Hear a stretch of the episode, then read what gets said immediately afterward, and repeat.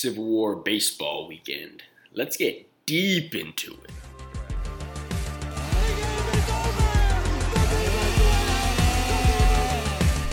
Welcome to the Beaver, Man, Beat podcast. Welcome back, everybody, to another edition of the Beaver Man Beat podcast. Today is Thursday, April 6th, and a big day for the Bees as they look to get the road weekend started against the Ducks on a good note.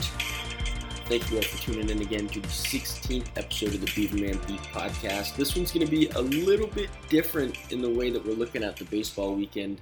Usually, these Thursday shows, we've been doing a bigger preview around the Pac 12 and really surface level um, with each matchup and then making predictions. For this one, it being the special Civil War week, I'm going to take a real deep look into both these teams through what will be the first half of their seasons after this weekend.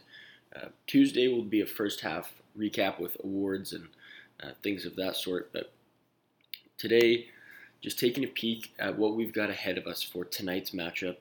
Game one, Oregon State at Oregon. And uh, just doing a quick look through the stats, it's easy to see. You've got a tale of two teams here. Uh, Oregon, on the, the hitting side of things, their top four hitter, top five hitters are all batting above 300, where conversely, Oregon State um, at the plate, just excuse me, the top three guys there batting four, over 300, with Garrett Forrester just batting 302. Um, but then you flip things around and you go look at the pitching side of things, and you see all of yeah, you see the three weekend starters for the Beavers, all with ERAs below 3.75. Um, whips all below 1.4. Um, all strong numbers there. The strikeout numbers are, are all up, especially on Trent Sellers, 59 strikeouts on the year. We'll get into more of that on Tuesday. But like I said, conversely, you flip it. Uh, the lowest ERA on this Oregon staff is 4.13 as a starter, and with the highest of, I'm assuming is their weekend starters. It's kind of tough. They looks like they've been mixing guys up, but Logan Mercado, Mercado um, has an ERA up there in the sevens. So it is going to be a weekend of, uh, you know, good pitching versus good offense, and I don't want to say bad, but not great pitching against uh, not great offense. Um, and it's going to be just a battle to see who can get hot, whose arms look good, or whose bats look good. Um, I expect Trent Sellers to come out tonight and be absolutely nails. Um, I think he'll post not a, a, season high on strikeouts, but he'll post a pretty good amount of strikeouts. This is a Ducks team that does fall to the way of the strikeout quite often. Um, a couple players on their team, like five here, all above 20 strikeouts on the season. Um, and same deal, conversely, for the Beavers, um, you're looking at a similar number there, um, and which we know has killed the Beavers in some games, especially going back to earlier in the season when it was some of those non-conference games and it was walks or strikeouts to survive, and, and the strikeout numbers were just too high for the Beavers to overcome. So I look tonight. I look for Trent Sellers to really go out there. Um, it's his first time playing against Oregon since his return. Uh, this is not the last time we will see the Ducks on the season. Uh, we'll do the three this weekend, and then they will make a trip to Corvallis on a Tuesday in May. Uh, May 2nd, the Ducks will come up, and that will be it, barring any um, crossover in the Pac 12 tournament or the national tournament. Both teams, as of now, according to uh, national outlets, are in the tournament. Looks like Oregon is being slated as a two in regionals where Oregon State is slated as a three. Uh, and the most recent one I just saw had them in the Fayetteville Regional, which would be uh, quite a trip for this Oregon State baseball club, a young team having to go down to Fayetteville, where you stole the dreams of Arkansas fans just five years ago. Um, I'd be all for it. I'd I'd love to go down there and help back the boys, but uh, that'd be a tricky trip to make work. But yeah, so as of right now, both teams look like they're in the field um, obviously, a, weekend series win here for the Beavers uh, would be huge in getting them closer to that finish line of, of making it to the NCAA tournament. Uh, Oregon State is coming off a bit of a heater. They have won two consecutive non or two consecutive conference series, taking the Cal series at home and the UW series on the road. Still looking for their first sweep of the year. Um, this is an Oregon team that is susceptible to sweeps, but is also handing them out as well this season. They are on, and I did not know this until I went and looked through their schedule. Um, the Ducks are on a 10 game winning streak dating back to March 18th when they beat the Cougs in Pullman 14 to 8, and the next day they went down early 7-0 and won 13-7. So yeah, after a tough skid there, they lost two straight to UCLA, one to Niagara. They lost the opener in Pullman, and after that, they've rattled off 10 wins in a row, including a weekend series sweep of Arizona and a weekend series sweep of Northwestern State, which um, I suppose should be four free wins there. Um, but they did take care of UP at home on Tuesday, nine to one. So Oregon State, while they're playing well, Oregon also playing pretty good baseball right now. Uh, the level of competition probably a little bit lower for the Ducks the last couple weeks than the Beavers have been playing. Um, with this Washington series specifically, uh, Seattle U not a bad ball club either, but uh, definitely better than Northwestern State and Cal Arizona. They kind of have that conversation going on right now for who's the second to worst team in the pack, with uh, Utah taking that number 11 spot pretty clearly. Uh, for a weekend performer, uh, on the bump, I'm gonna go with Ryan Brown. Uh, I think he's gonna have a couple appearances this weekend. Hopefully, two save appearances and two saves. Um, just thinking back to last year, it'd be poetic for him to come back out and and then shut down this Oregon team on their turf rather than just doing it up in Corvallis, as was the case last year. You know, I'm currently wearing my Goss Got 'em shirt. Shout out to the Belligerent Beeves guys uh, with the Ryan Brown partnership. New merch just dropped this morning, I saw. So go check that out. Uh, all I'm not sure about all of it, but I know proceeds go and benefit Ryan Brown directly. Um, so go purchase through them. They've got other athletes and whatnot on there too. So awesome, awesome stuff. Go check them out. Ryan Brown is going to be my pick on the bump this weekend. I think he is going to come on. Maybe have to pick up a two inning save here or there just because the bullpen's a little bit thin still for where I'd like to be this far into the season. But I'm not too worried as I think closer and closer to the end of the season that will start to round out and guys will start to look a little healthier, a little more consistent. And on the offensive side of the ball, Give me Mason Guerra to continue breaking out and continue hitting the ball hard. Um, the power started to kind of come the last couple weeks for him as he started to climb the order surely but slowly. Um, three three tanks, 13 RBIs for him on the year, and a slugging percentage up at 457. Uh, Bazzana, if he can stay hot, would be huge for this Beaver program. Just having that little bit of pop there. If you get McDowell, Bazzana, Forrester, and Guerra, and they're all clicking and hitting the ball hard and get people on base. Um, I know this team uh, further down in the lineup, Ruben Cedillo, Easton Talt, whether it's Dernetti, Tanner Smith, uh, which Oregon also has their Tanner Smith of their own, um, and Wilson Weber. Those guys can poke some balls through the through the gaps there and get some runs home, which will be, um, as is always the game uh, in the game of baseball, the key to winning some of these games. Uh, taking a look here around the diamond, uh, Beavs have definitely kind of solidified it up on defense a little bit more. The errors are starting to become less and less of an impact week by week, which uh, again should be the case. Maybe a little bit far in the season to still not be as clean as we would like it, but again, right these wrongs, steer the ship in the right direction, weather the blows, and get to the tournament. And usually by that time, you've got things kind of clicking and everybody's playing some pretty decent baseball there. Uh, for Oregon, Tanner Smith is probably their most consistent bat. He does lead the team in batting average uh, for at least that qualifies. Uh, I think the qualification for the Pac-12 is two plate appearances a game, and having to play in at least three quarters of all games. Um, so he is up batting 378, six home runs, 24 RBIs. This is kind of giving me similar vibes to the Stanford team, how they're built. The skill level not not quite the same, but it's similar that there's just a lot of production at the top half. And if you can keep those guys away from doing the damage and force these other guys to do it, which I think the Beavs tried to do in, in Stanford, and then some of those bottom of the order guys started getting hits and bringing up the top of the order guys back now with bases juiced or bags packed or whatever it may be, runners on. Um, and that really killed the Beavers in that weekend sweep, where it's still two of those games were one run games.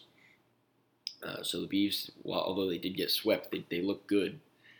Uh, so I think uh, a good learning experience there. That one was on the road. This one's on the road. You're coming off of a road series win. Take that with you. Weather's going to be pretty gnarly. I'm recording here Thursday morning in Portland. Currently raining. Uh, just now, breaking news. Uh, my IM softball game has been rained out tonight. So, weather won't be pretty. That is good news, though, because I will be able to watch this game. But, um, yeah, I think that leads to a little bit of an edge to the pitching, which we already discussed benefits the Beavers. Um, so it's probably going to be kind of an ugly games down there. I would love to get down there for a game. I hate that park. I hate the. I mean, anything down there in that little athletics complex. Um, I like I, I like how the Duck fans try and make it out like it's this beautiful scenic walk. Uh, when 90% of the time, whether it's football season or baseball season, it's like dreary and rainy, and there's no plant life in that forest that you're walking through, and it's just ugly. Um, so I'm, I'm glad to not be making that walk. The last time I was down in PK was probably 2018 or 19. Uh, the Beavs had a series down there, and we down we went down there and we got after it, like like those would. It was a beautiful day that day. Still an ugly walk, but a beautiful day. Um, and the Beavs came out victorious. So hoping to see more of that. Uh, I still do predict that there will be more Beaver fans than Duck fans. Um, I don't think there's ever been the opposite. I don't know if there's ever been more Duck fans in the in the crowd um, with a game with the Beavers in town. Mark Garland will be there. Um, so if you're going to the game, make sure to uh, say hi to him. He's doing some really good stuff with his own college baseball network and helping to grow the game. So tip of the cap to you, Mark. Uh, keep up the good work.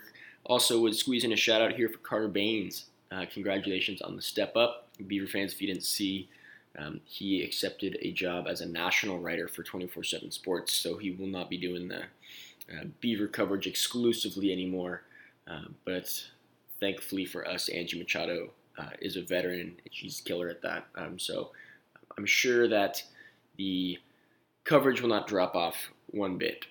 Um, but that is kind of my preview for this weekend series, much deeper than I usually get into uh, for the Beaver series, and I kind of like it, so we might switch it up and get really deep on the Beaver series and then kind of graze over the rest of them. Uh, but taking a peek around the Pac 12 for the rest of them, um, everybody's getting started tonight. Everybody has Thursday, Friday, Saturday schedules going on this week. I think it's because of Easter on Sunday. Um, can't confirm that, but that is my best guess. Uh, so, starting as always with the chronological uh, today, Thursday, starting at 6 o'clock is when Pac 12 baseball will kick off. And give me uh, UCLA and Utah as the first series. I'm going to give UCLA here, but only two out of three. Um, I think I've been picking UCLA for sweeps. I've been picking a lot of teams to sweep this Utah team, and Utah always finds a way to steal that Sunday game. I don't know what it is. I don't know if the other teams are just content with the uh, series victory, so they kind of pull up and let Utah run with it. But Utah's hanging in there. Utah has the same amount of uh, conference wins as Cal and Arizona. Excuse me. So don't count them out quite just yet. Give me UCLA though in that series, two to one. Here and then the next one we've got uh, UW down in Tucson. Um, this one's kind of a toss-up for me. I wish I could say that this is a split, but somebody's got to win it. And in a bit of a shocker, I'm going to take Arizona over Washington, uh, two to one in that series. There, uh, I think Washington still got a little bit of work to do figuring out what went wrong with the series loss last weekend, and now heading on the road to a tough place to play. Arizona is still not a bad baseball team. They're just, you know, winning's hard to do, and it's tough to come by in this in this league, and I continue to remain that way. Uh, we've got a potential future Pac-12 matchup here. San Diego State is traveling. Oh, never mind. They're traveling to USC. Uh, so, um, I guess a little. Uh, what what what's the saying there? Uh, passing of the torch if you will. Um, and because of that, give me San Diego State. Give me the Tony Gwynn Baseball Club. Uh, give me San Diego State two to one over USC. Um, I think that would be a really neat series for the Aztecs to go in there and take uh, and plant the Pac-12 flag on Dedeaux Field there. Uh, really intriguing matchup this weekend. Wazoo at Arizona State. Uh, Arizona State is at the top of the Pac 12 right now. They're climbing the power rankings every week for me.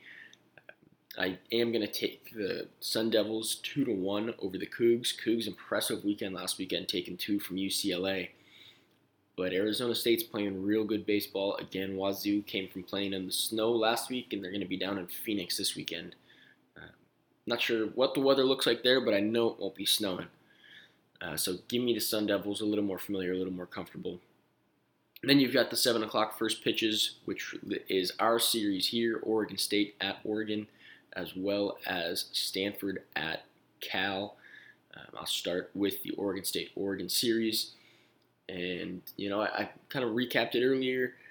And just because of that edge that it seems pitching is going to have over the weekend, let's see here. I do a quick uh, look here at what it's going to look like. I don't have Eugene pulled up, but I have Corvallis' weather nice and handy. Yeah, it looks like it's raining down there, folks. So give me Oregon State. And I'm going to go with a three gamer. Give me Oregon State first sweep of the year in a huge one over the Ducks. Sunday, cause for ruckus, cause for riots in, in Corvallis there. Folks, park your cars in your garage uh, because the students will be getting rowdy. Uh, give me Oregon State to take all three there. I really like this matchup this season. Oregon State seems to always have that Oregon um, number there. I know Mitch Canham's six and five against him, but that includes I think five and zero oh last year. So, uh, if we, you know, if we wanted to go Duck fans and pick our parameters, um, as they're so good at doing, uh, moving the field goal posts, if you will. Let's just say in the last year, uh, Mitch Canham got a pretty good record against the Oregon Ducks. Um, I'm going to take the Beavs to sweep the Ducks here. I don't know if that's going to come back and bite me, but uh, that's what you got to do with this kind of thing. You got to live and die by it. And wrap it up, Stanford. Uh, that is going to be my second pick to sweep. Uh, give me the Cardinal over the Bears. Uh, Stanford looks just the part. Um, I think they dropped a game last weekend. Cal stifling. I can't put a finger on the pulse there. I can't figure out what is going on, but they are hurting in their athletics department right now.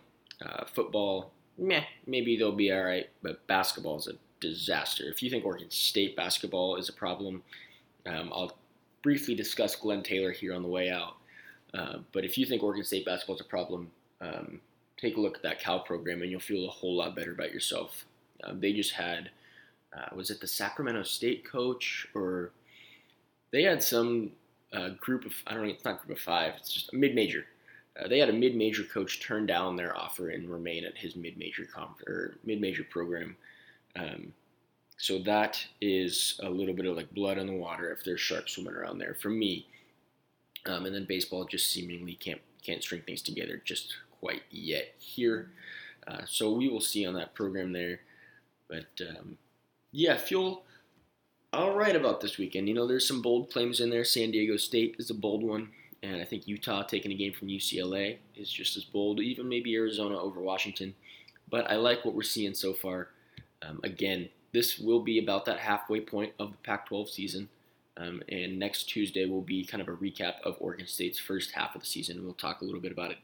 Uh, not quite game by game, but maybe series by series, some observations, some awards, um, and some things that we'll maybe need to be different in the second half of the season to see the success that Beaver fans are used to and that Beaver fans kind of expect. Um, I know I see it all the time on social media. There's a there's an extent with it, right? You can you can uh, be disappointed in a, in a team that's consistently losing, but some of the conclusions and the steps that some people think that need to be taken um, are a bit heinous. Um, so more on that on Tuesday, and we will recap that whole first half of season. Maybe do a slight schedule look ahead preview um, and talk about what needs to happen for the Beavers to become a, at least a safe automatic qualifier, um, at least series wise, on the way out, and including the Pac 12 tournament there. But, um, yeah, I got about 10 more minutes here of my allotted time. I don't know if I'll use quite all 10, but I'll talk a little bit about uh, Glenn Taylor and the transfer portal situation.